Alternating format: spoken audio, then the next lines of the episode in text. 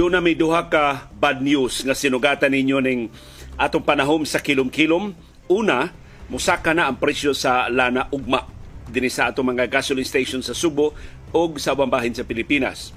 Pero ang mas dako nga bad news ni sulbong pag-ayo ang presyo sa lana sa world market as in $5 per barrel ang pagsaka sa presyo sa lana sa unang mga oras sa trading karong unang adlaw sa semana tungod sa pahibaw sa Saudi Arabia, sa Russia o sa OPEC Plus nga ilan na sang laslasan og dugang kapin sa milyon ka baril sa lana kada adlaw ang ilang produksyon. Makapanguros na tandaan posible nga sa gunso na ni mas dako pa gyud ang layat sa presyo sa lana sa umaabot nga mga semana simpako. Layo rato tabukon og pito ka sa atong kahimtang sa panahon apektado na ta sa trough sa low pressure area nga naa sa silangan nga bahin sa Mindanao. Nakahulugan ba na og mas dako nga kahigayonan sa pag-uwan? Posible matud sa pag-asa doon localized thunderstorms gihapon. So kining duha mag kombinar na ang trough sa low pressure area ug ingon man ang localized thunderstorms sa paghatag natong patak-patak kapag uwan, pagpanugdog o pagpangilat. Pero diri sa among bukirang barangay sa Kasili sa Konsolasyon, why bisan gamay na lang pasumbingay sa uwan o sa kabasa although kusog ang huro sa hangin og naka alibyo og jutay sa grabing kainit og kaalimuot tibok adlaw karong adlaw karong hapon na sab kining isog nga pamahayag sa grupo sa mga veterinarians sa tibuok Pilipinas. Ilang gisuportahan ang mga opisyal sa Bureau of Animal Industry nga gikiha ni Cebu Governor Gwendolyn Garcia tungod sa ilang pagdeklarar nga doon na nakasud nga mga kaso sa ASF din sa ato sa syudad o sa probinsya sa Subo. Kanindot inigihimo sa mga veterinarians, nagpakahilom ang mga politiko, hasta mga opisyal sa Departamento sa Agrikultura labihang takuma bisan ang nasudno mga opisyal sa BAI wa mo komentaryo pero ang Philippine Veter- Veterinarians Medical Association PVMA niingon di makiangayon kining gihimo batok sa mga opisyal sa Bureau of Animal Industry nga igo lang naghimo silang trabaho dinhi sa Subo o sa Sandal Visayas.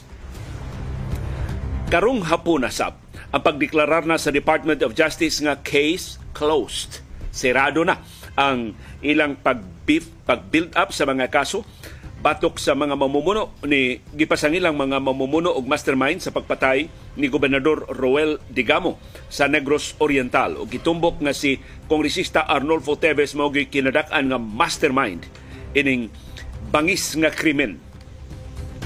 Karong adlaw dunay nag-birthday 50 anyos na ang barcodes. Kana bitaw murag riha sa prisuhan nato makitaan sa mga baligya sa nagkalilain nga mga tindahan. Sus grabiha sa kalibutanon nga pagsagot sa barcodes pero sa iyang pagsaulog siyang ika-50 nga birthday karong adlaw, goodbye bunot na siya. Kaysa mosunod nga katuigan hinay-hinaya na ni siya og puli sa mas batanon og mas kompleto nga QR code. So ang barcodes mo giveaway giveaway sa QR code. Atong ila-ilahon kining duha ka mga teknolohiya sa komersyo, sa mga payment platforms ug sa uban nato nga mga transaksyon bisan sa rehistrasyon kaniadto sa COVID-19 o sa atong national ID gigamit na ang QR code. O karong hapon na doon natay update sa mga duwa sa National Basketball Association. Sulti, ayaw hilog, pakabana, ayaw pagluom. Imbitado ka kada hapon sa binayluay nga gawas nun, sa panahom sa kilom-kilom.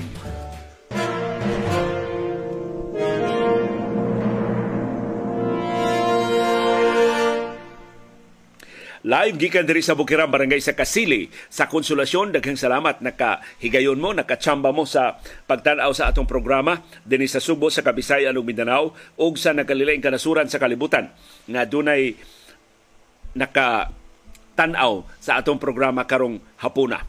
Ang trough o extension sa low pressure area nga naa mahimutang sa General Santos City makaapektar na din sa atong syudad ug sa probinsya sa Subo. So doon na tay mas mapanganuron nga kalangitan, pagpanugdog ug pagpangilat. Pero ang tibuok Mindanao mao'y nahulga sa pag-uwan labi na ang Davao ug ang Caraga.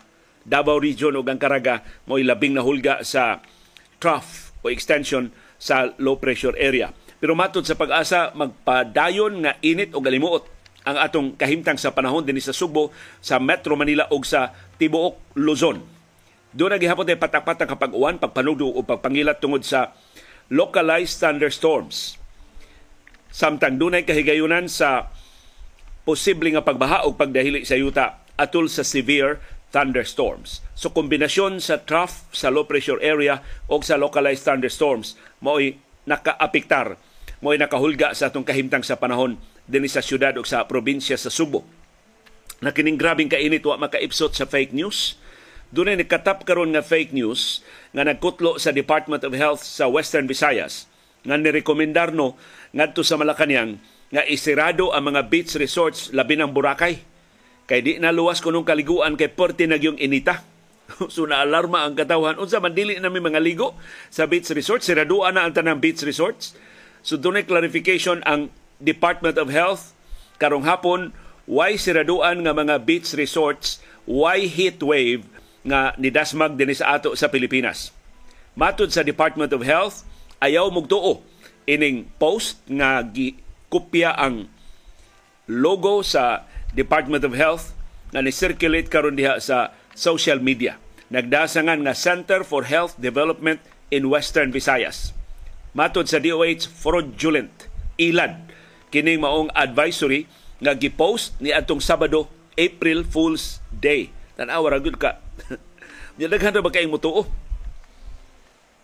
Matod sa DOH, dili tinuod na rekomendar sila labaw na tinuod nga giaprobahan ang ilang rekomendasyon sa pagtak-op sa Boracay ug ubang bantugan nga mga tourist destinations tungod sa extreme warm weather dinhi sa Kabisayan ug sa Luzon gipasabot hinuon sa Department of Health nga wa gyud sila mo himo og bisan unsang rekomendasyon ngadto sa Office of the President pagsira sa bisan unsang beach resort labi na sa Boracay, sa Palawan o sa uban pang mga panglaw o uban pang bantugan nga mga destinasyon. So atong klarohon ha, why sirado, why closure order sa mga beach resorts? O why heat wave?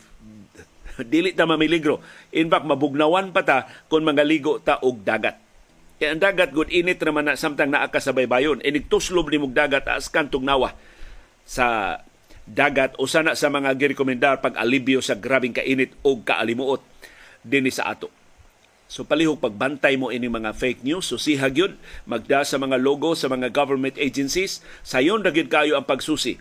Tanawa ang ilang mga links. Muadto ba sa Department of Health nga website or ila-ila ra nang sayon ra mangud kayong kopyahon ang mga logo bisag di kang kamaog Photoshop mahimo ra yung kopyahon ang font ang color sa logo ang ang logo mismo i-copy and paste lang. Aron lang gyud pagpangilad aron lang gyud pagpanamas-tamas sa publiko. Pero tingali komedya ra ni kay April Fools Day man pero nakapait daghan kayong nituo ug daghan kayong naalarma. Mano napugos ang DOH ug Malacanang pagluwat og clarification dili siraduhan ang Boracay, why closure order batok sa uban pa mga beach resorts.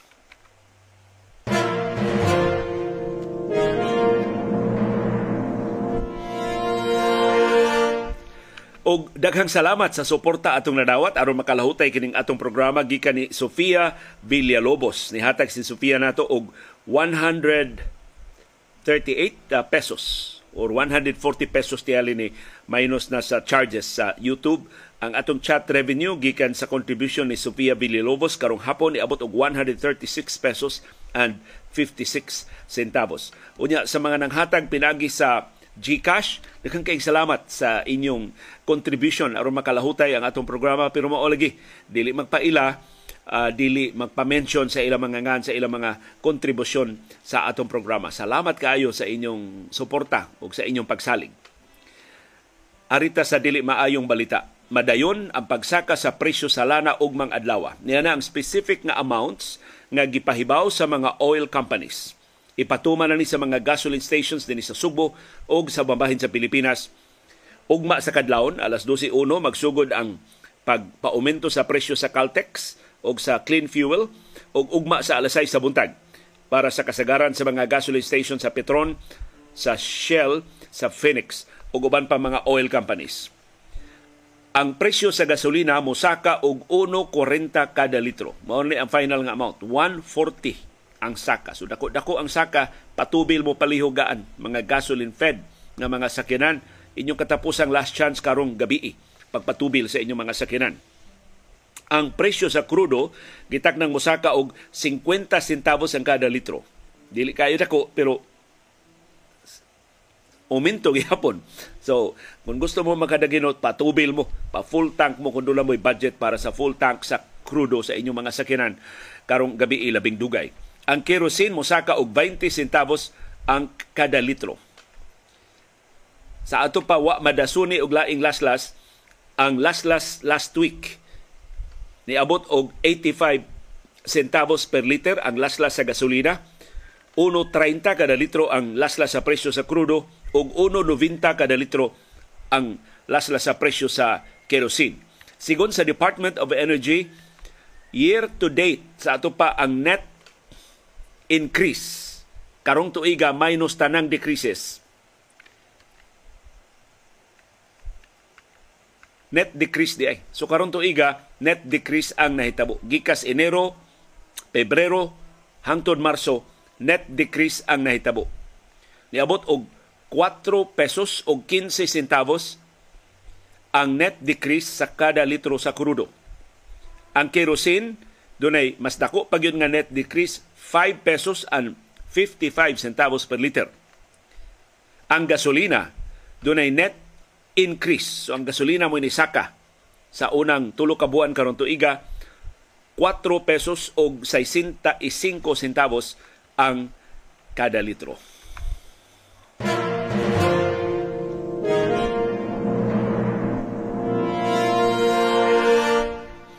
Ug daghang salamat doon na tayo laing tabang nga nadawat. Ako lang ning inam anang pag acknowledge kay magdagan ang atong chat box at dili na nako maato sa pagbasa si Ayan Christopher kino tadi man mo luta ang kinatibuk-an nga ngan ako pagamian ang atong chat box.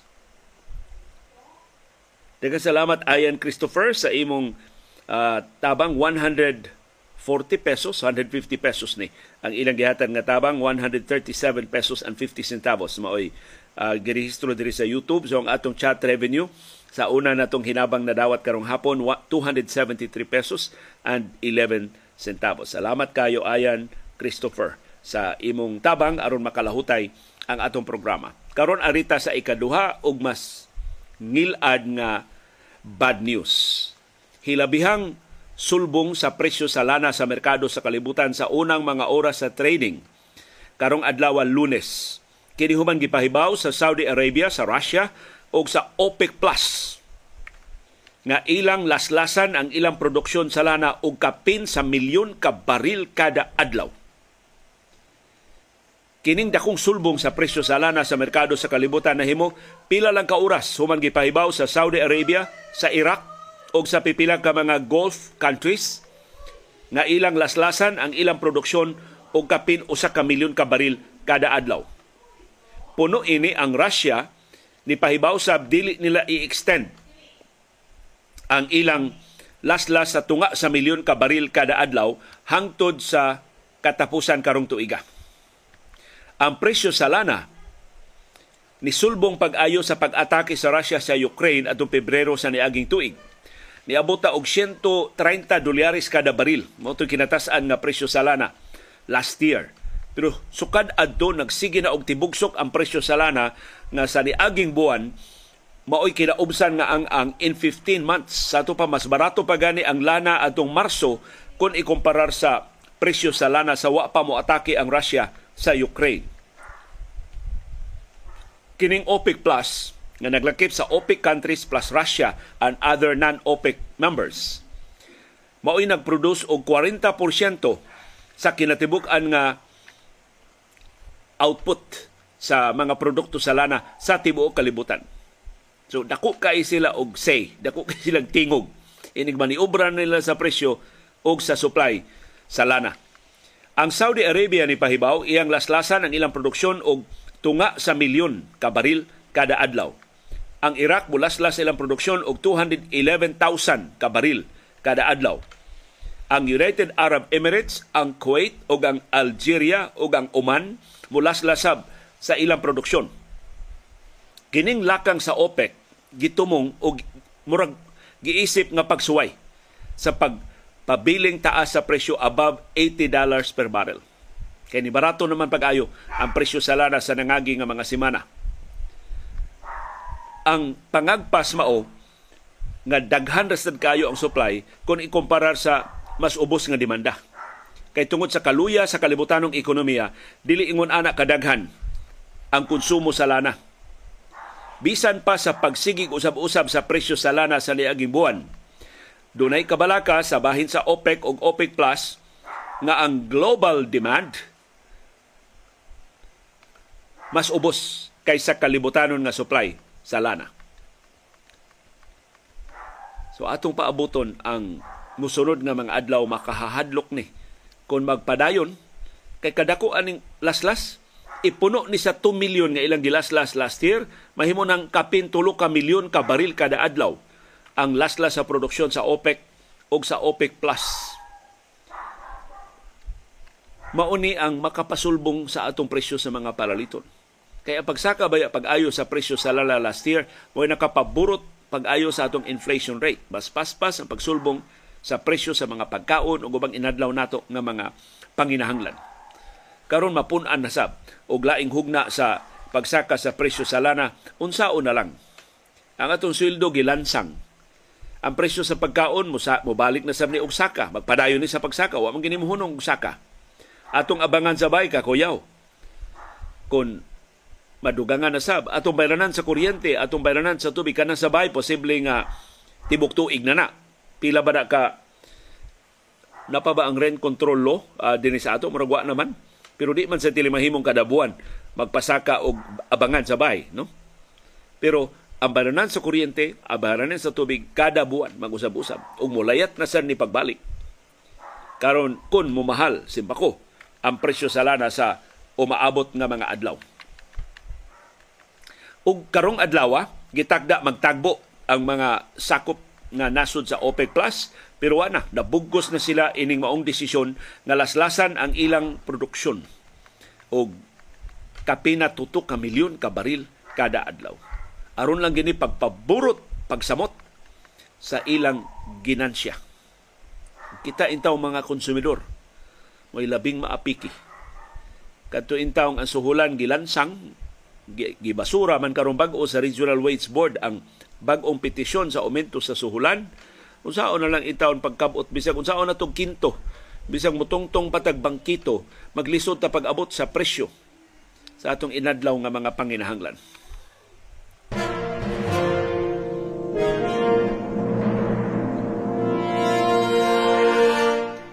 Doon na tayo laing suporta nga nadawat karong hapon gikan ni taga Europa si Nida Remedios.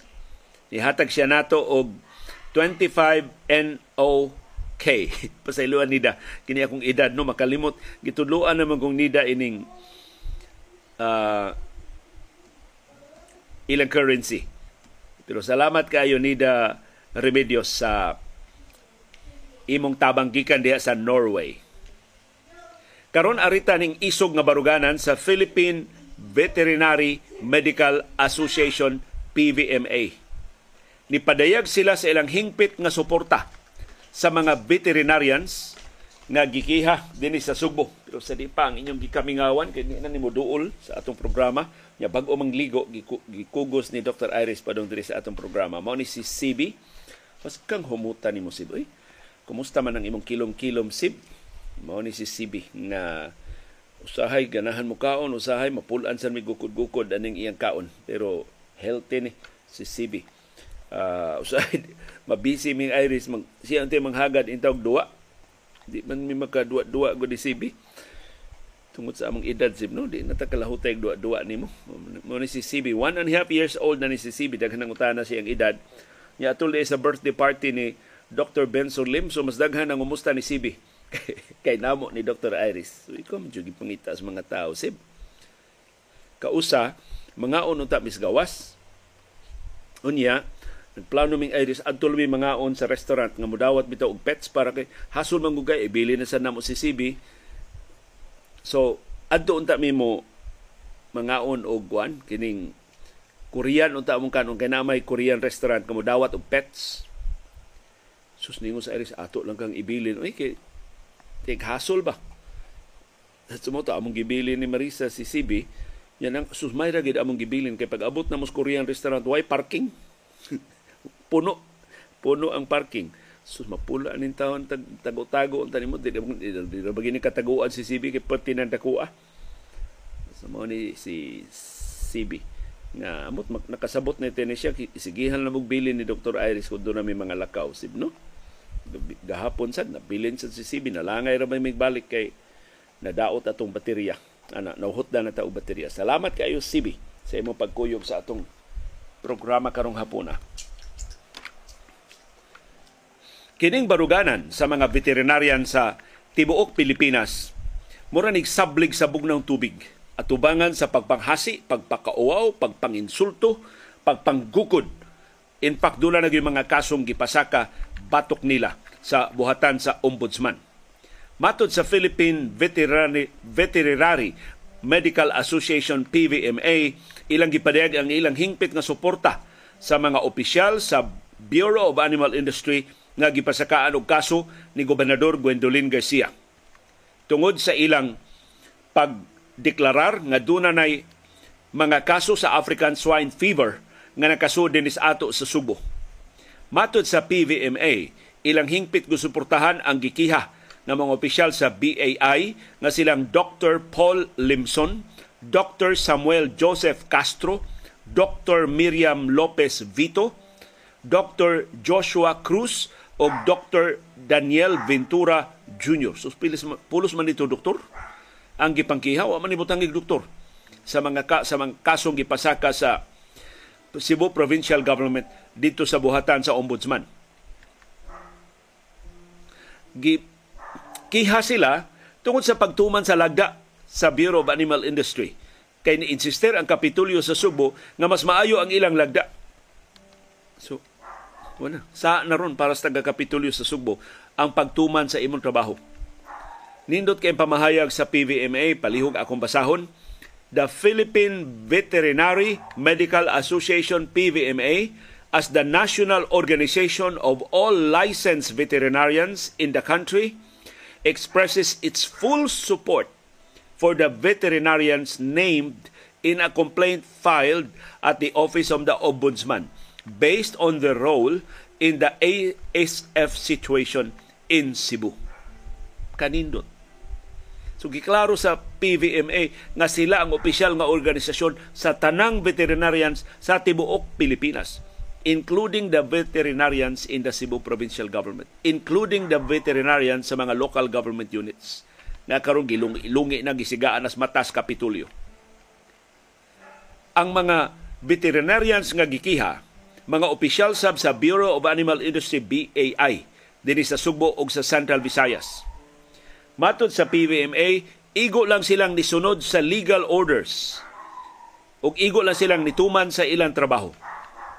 Nipuno ang PVMA nga ang mga lagda sa Bureau of Animal Industry nga gi-roll out pagkontrolar sa pagkatap sa African swine fever apila ang pagpamatay sa mga baboy were internationally accepted practices. So dili in taon kuno na buot buot sa BAI. Na gipatuman sa nagkalilaing kanasuran sa kalibutan. Ni padayon ang PVMA. PVMA would also like to remind its members of our moral and legal obligations as licensed veterinarians by adhering to all relevant laws and policies of our profession, we guarantee the highest standards of safety and service to our countrymen. So I don't know, mura og meaningful. Doon ay significance kini mo usulti sa PBM. May sa mailang ipadungog-dungog ang mga veterinarian sa Cebu Provincial Government o sa mga local government units nga to adapig ni Gobernador Garcia. Ipahinumduman sila nga ang ilang profesyon kinahanglan mu pat mutuman sa highest standards of safety and service to our countrymen.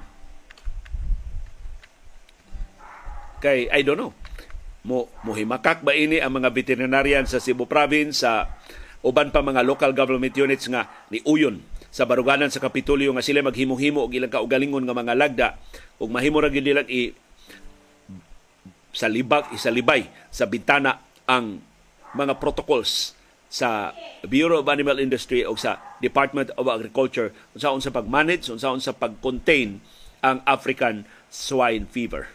Pero makahahadlok karon nga gidefy sa probinsya sa Subo, wa nay patay sa mga baboy nga infected sa ASF, wa nay border controls nga ipatuman sa tibok probinsya sa Subo, gawas no na mga baboy nga makabiyahe-biyahe but within the Cebu province. Unsa kahay sunod update sa Bureau of Animal Industry? Unya sa sunod semana pohon kung pila na sa kadugang mga baboy simbako ang natakdan ini makamatay nga kagaw sa African swine fever.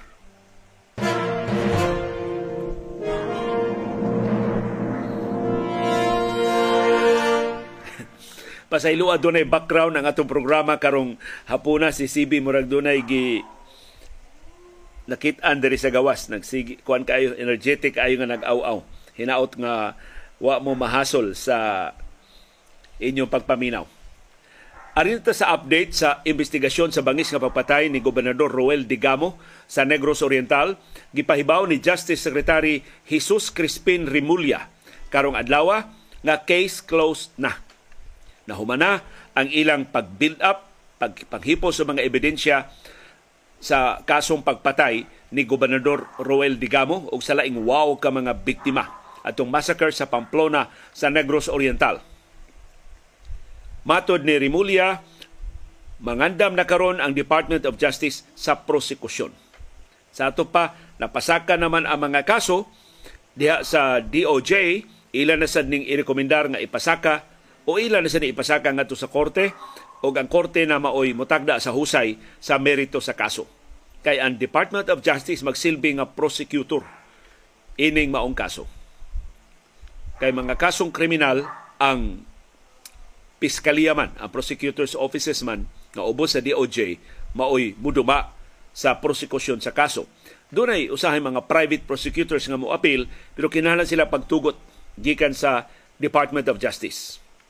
So niingon si andam na ang DOJ to proceed with the prosecution. Mato ni Rimulya na hibaw na kinsa ang mastermind. Ilang banabana duha si Kongresista Arnolfo Teves og laing usa. Maoy utok sa pagpatay ni Gobernador Roel Digamo.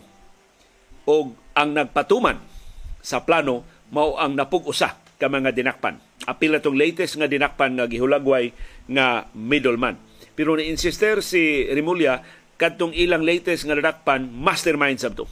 So posible siya ikaduha nga mastermind sunod ni kongresista Arnolfo Teves Jr.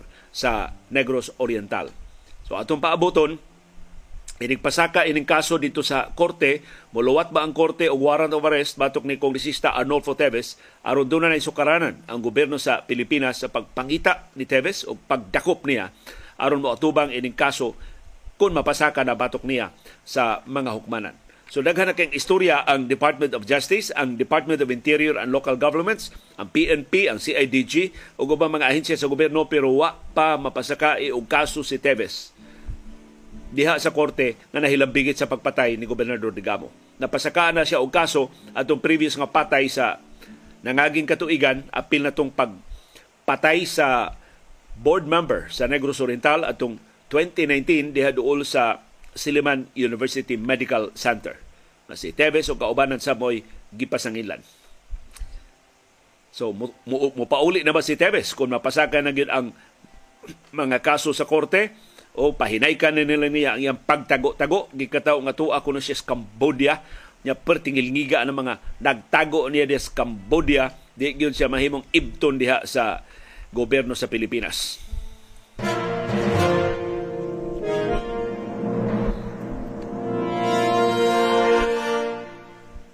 Og ni ay tuto ka huwes dinis ato sa Subo gipasidunggan sa Korte Suprema tungod sa maayo nilang performance atol sa National Judgment Day.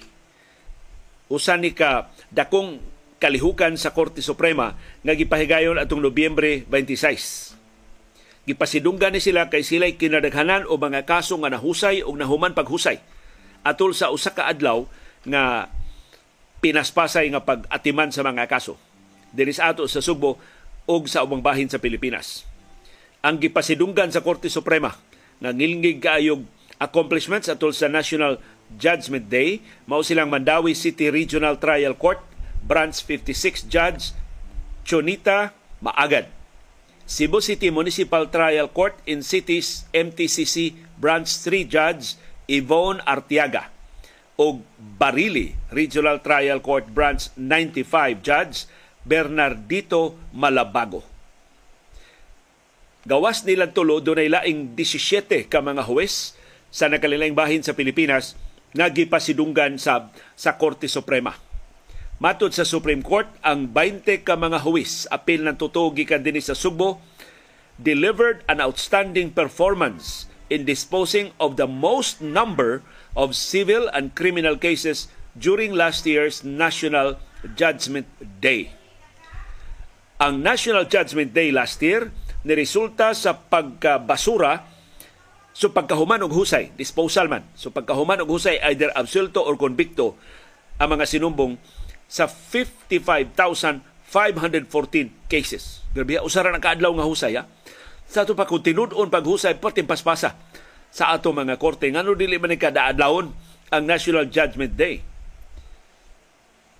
Ang nahusay nga mga kaso adtong usara ka adlaw niabot og 94,166 ka criminal cases. Unya tungod sa kapaspas sa husay sa mga kaso, na resulta sa pagpalingkawas, gipagawas sa prisuhan ang 16,475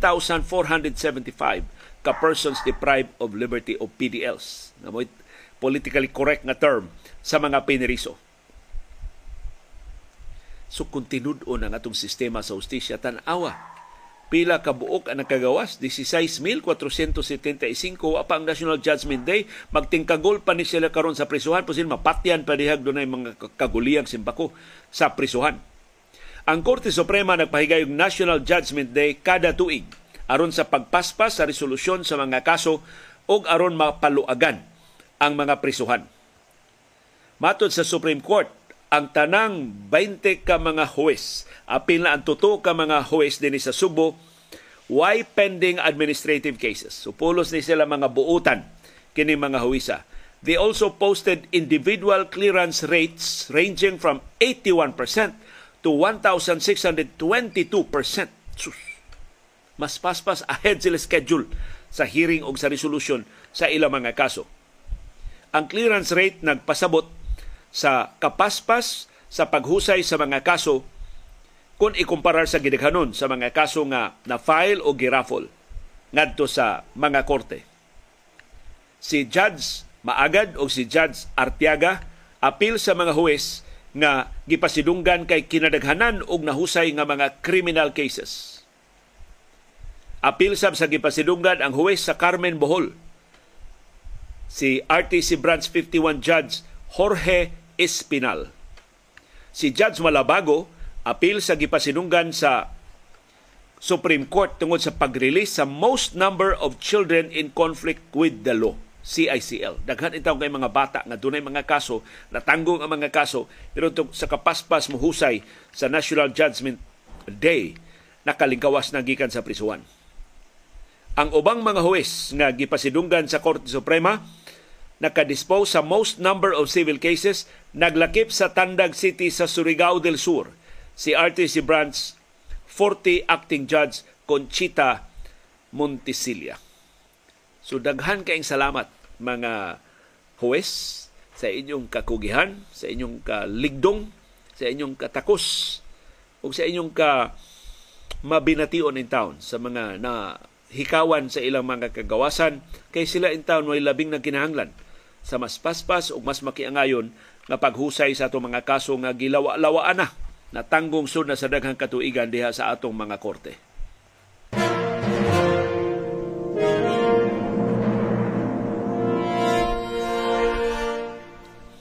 Og karong adlaw adunay nag-birthday. Ang barcodes nagsaulog siyang ika-50 nga sumad sa adlaw natawhan karong adlaw. Grabihas barcodes ha. 50 anyos na din na ang barcodes. Kanang irregular nga vertical lines, lain-lain og kanipison, lain-lain og gitason, naka-revolutionize sa checking out sa mga supermarket og naka-facilitate sa globalization sa retail 50 anyos karong adlaw. Pero mahimong inihap na lang ang iya mga adlaw. Kangilad sa aning birthday greeting, naglakip man sa, sa pasidaan na posibleng di na magdugay ang barcodes kay posible mapulihan na siya sa mas batanon niyang karibal ang QR code nga mas daghag kasayuran nga mahatag unya magamit pa sa mga smartphones. Ang barcodes magkinahanglan magyud ni og iyang kaugalingon scanner. Ang QR code mahimo ra nga ang smartphone mao mo scan. Kanang trademark nga beep ana mga barcodes sa pag-scan sa mga produkto mabatian ka unom ka bilyon ka higayon kada adlaw sa tibuok kalibutan. Grabe no? Binilyon ha, 6 billion times per day nga iskan ang mga barcodes sa tanang mga tindahan sa tibuok kalibutan. Moabot og 70 mil ka mga items ang nabaligya kada segundo ginamit ang barcodes. Kay kaya nito magdagan pa man ang mga tindera pila tagpila man ni karon ang barcode na lang mo iskan. Pero timpaspasa na sa pagpamalit o pagpamaligya. Ang barcodes gipatent ni Norman Joseph Woodland o ni Bernard Silver pulos taga Estados Unidos adto pang 1952. Mao ni gibasihan nga nga 50 years old siya karong adlaw. Pero ang commercialization sa barcodes nahitabo adto pang 1971. So wa dayon siya mo click ang barcodes. Dulan sa 20 ka tuig ang barcodes nga way nagamit. Ang naka commercialize sa barcodes mao na si US engineer George Laurer. Iyang na perfecto ang teknolohiya, masayo nang gagamiton sa mga negosyo. June 26, 1974, ang State of Ohio sa Estados Unidos mo labing una nakaskan sa labing unang produkto nga nagamit og barcodes usa ka pakete sa chewing gum. ug tungod sa kamasaysayan ining maong pakete sa chewing gum gipreserbar ug naa siya sa National Museum sa American History diha sa Washington DC. Pero ang barcodes bisan sa iyang talagsaong popularidad mo giveaway na, mo padapli na para sa laing standard ibase sa QR code o quick response code i-introduce ang QR code puli na sa barcode unya sa 2027. Sa ato pasugod karon hangtod 2027 upat ka tuig ang transition from barcodes to QR code. Ang QR code na diskubre sa Japanese creator nga si Masahiro Hara adtong 1994. Ang QR codes makahupot og mas daghan nga kasayuran kay mahimo mabasahon sa horizontal lines o sa pareha sa barcodes o sa vertical lines. Ang QR code nagtugot sab sa pag-share og dugang kasayuran mahitungod sa mga produkto. O kay ang mga smartphones makaapil man og basa sa QR codes, masayon nga gamiton, masayon nga ma link ngadto sa mga websites aron pagkuha pa og dugang kasayuran. Sa ato pa masayon kini sa gupon sa mga kompanya ug sa uban nga mga transaksyon. Gigamit na gani ron ang QR code sa payment systems. Pero ang barcodes magpabilin pa. Dili pa siya hingpit dayon nga mawa sa musunod nga upat ka tuig atol sa transition ngadto sa mas kompleto nga QR code. So happy birthday barcodes. Goodbye kay mupuli na in 4 years ang mas batanon nga QR code.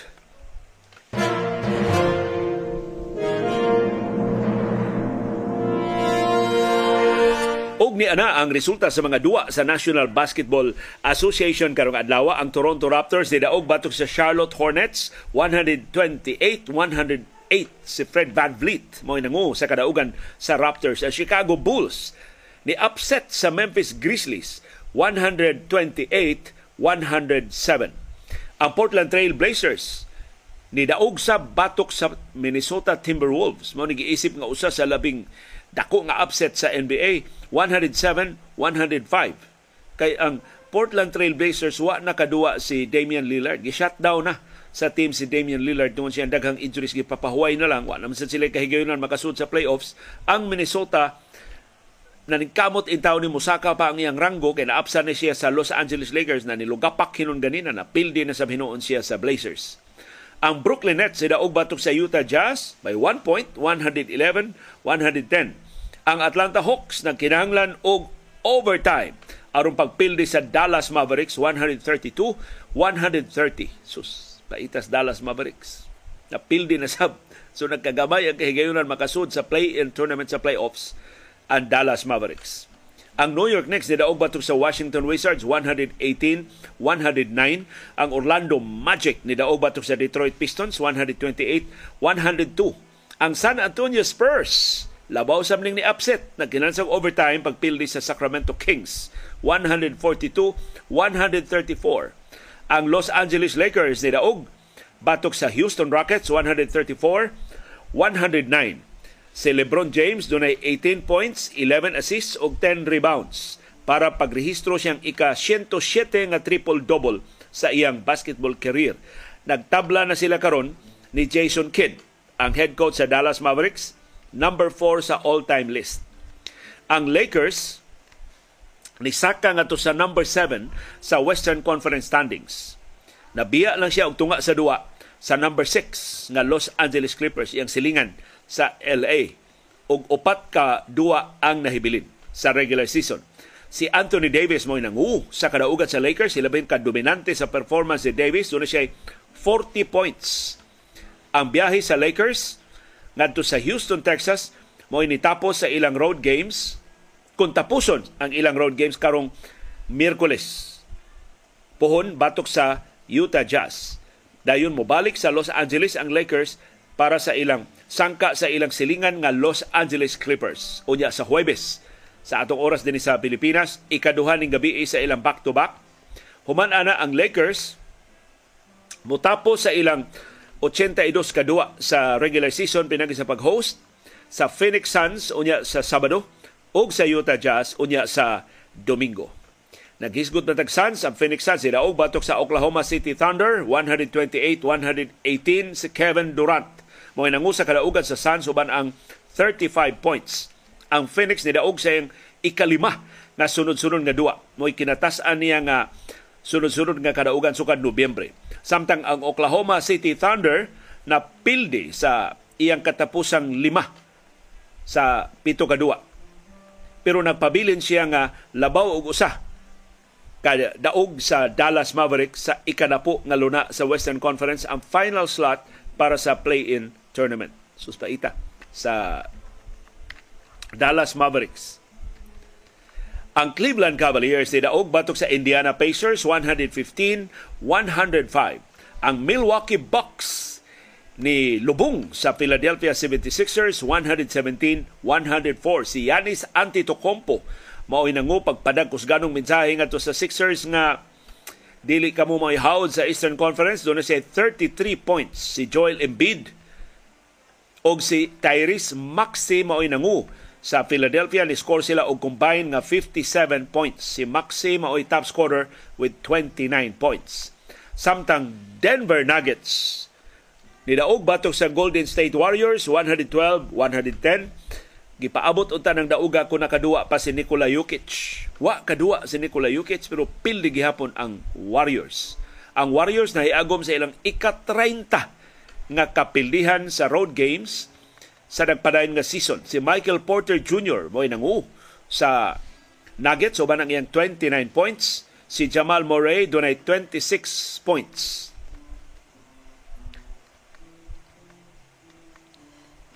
Sa bahin sa Warriors, kung ang ang Nuggets usan na lang ka duwa, usan lang ka daog ang kuwang aron mahimo na silang top seed sa Western Conference. Doon na pa sila upat kadua nga nahibilin. Si Clay Thompson mo top scorer sa napili nga Warriors with 25 points. Si Stephen Curry doon ay 21 points. Si Jordan Poole doon ay 17 points. Ang Warriors nagtabla karon sa Los Angeles Clippers sa ikalima nga luna sa Western Conference. So actually ni Saka ang ranking sa Warriors number 6 ba yan sila? Pero guaranteed na nga slot. Karon nga number 5 sila, garantisado gihapon nga ang Warriors makasud sa playoffs. Kung himuon na ang playoffs karong adlaw. Pero gamay na lang kay sila labaw. Half game ahead na lang sila sa Los Angeles Lakers na naa sa number 7. So tungod sa pagkapildi sa Warriors sa Denver Nuggets kaganina, doon na paghihapoy peligro nga kinahanglan sila moduwa sa play-in tournament. Mato ni Steve Kerr, haskang nindutang duwa sa Warriors sa unang 18 minuto sa duwa. Ang bola kuno hilabihan ka maayo ang lihok, ang ilang depensa labihan ka ligon. Total control sa Warriors ang duwa pero tunga-tunga sa second quarter nangawa ang tanang composure sa Warriors. Mas, mato ni Steve Kerr, the Warriors weren't trusting each other. Diwa sila ka-score kay di man naman mag, mag, magpinasahay. O kung mapasa mo ilang pag ilang pasa mo nagdaog duda maka-deliver ba ang ilang gipasahan. So hangtod karon nangita ang Warriors ilang karaan nga magic formula unsaon nga mahiusa sila, unsaon nga mas consistent sila. Pero usa sa dakong kawadon sa Warriors si Andrew Wiggins. Wa naman ay injury si Andrew Wiggins, pero wa gihapon mo balik og duwa tungod sa personal nga problema. So bisag mga professional na ni sila nga mga atleta hang ngilngig kay mga training nindot nag ngilngig kay silang mental toughness pero do na gani mga personal nga mga suleran maapektuhan gyud. Tanawas Luka Doncic. Ang iyang gibasol sa pag-dip sa iyang performance, doon na siya personal issues. Si Kyrie Irving, mawa sab sa korte, di sad kadua tungod sa personal issues. Si Kawhi Leonard, doon ay mga higay, wa siya injury, pero dili mo duwa tungod sa personal issues. So kinsa na yung mga kublan ang mga professional nga mga atleta, mga multimilyonaryo na ni sila, pero doon na gani problema ang personal, doon ay problema sa pamilya, doon ay sakit ang mga bata, doon ay problema sa panagtiayon, apektado bisan ang labing professional sa mga magdudua. Mamito na mensahe ni LeBron James kadtong iyang naapsan si Karim Abdul-Jabbar. Matod niya, mutarong lang atong duwa ug matarong sab ang atong pamilya. Doon na gani problema ang pamilya, bagahi na nga mupira bisan sa labing professional nga mga magdudua. Murag ang di lang maapektuhan og krisis sa dinuwaan kadto Michael Jordan. Na iskandalo na tong iyang gambling, idungog-dungog mga nito nga katong iyang retirement suspension to sa NBA tungod kay hilabihan kasugarol ni Michael Jordan wa mapiktahi ang kalidad siya duwa Jordan magbinuntagay ito og sugal mag-golf pa inig sa yung buntag pero inig duwa Chicago Bulls inig kagabi eh. wa kakapoy si Michael Jordan si Michael Jordan nasakpan to siyang asawa nagkamag itong babae si Michael Jordan nagkabuwag sila siyang asawa nabungkag ang ilang pamilya pero wa mapiktuhi ang performance ni Michael Jordan sa korte. Pero di mangutanang magdudua Michael Jordan. So, kasagaran, maapektuhan gyud sa personal nila nga mga suliran.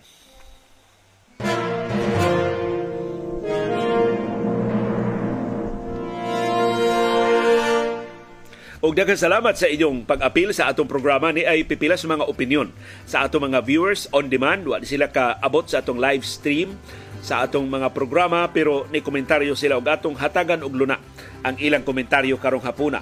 Si Juancho Orlanda naghisgot mahitungod ni Leon Kilat nagiunay rag patay siya mga kauban dito sa Karkar.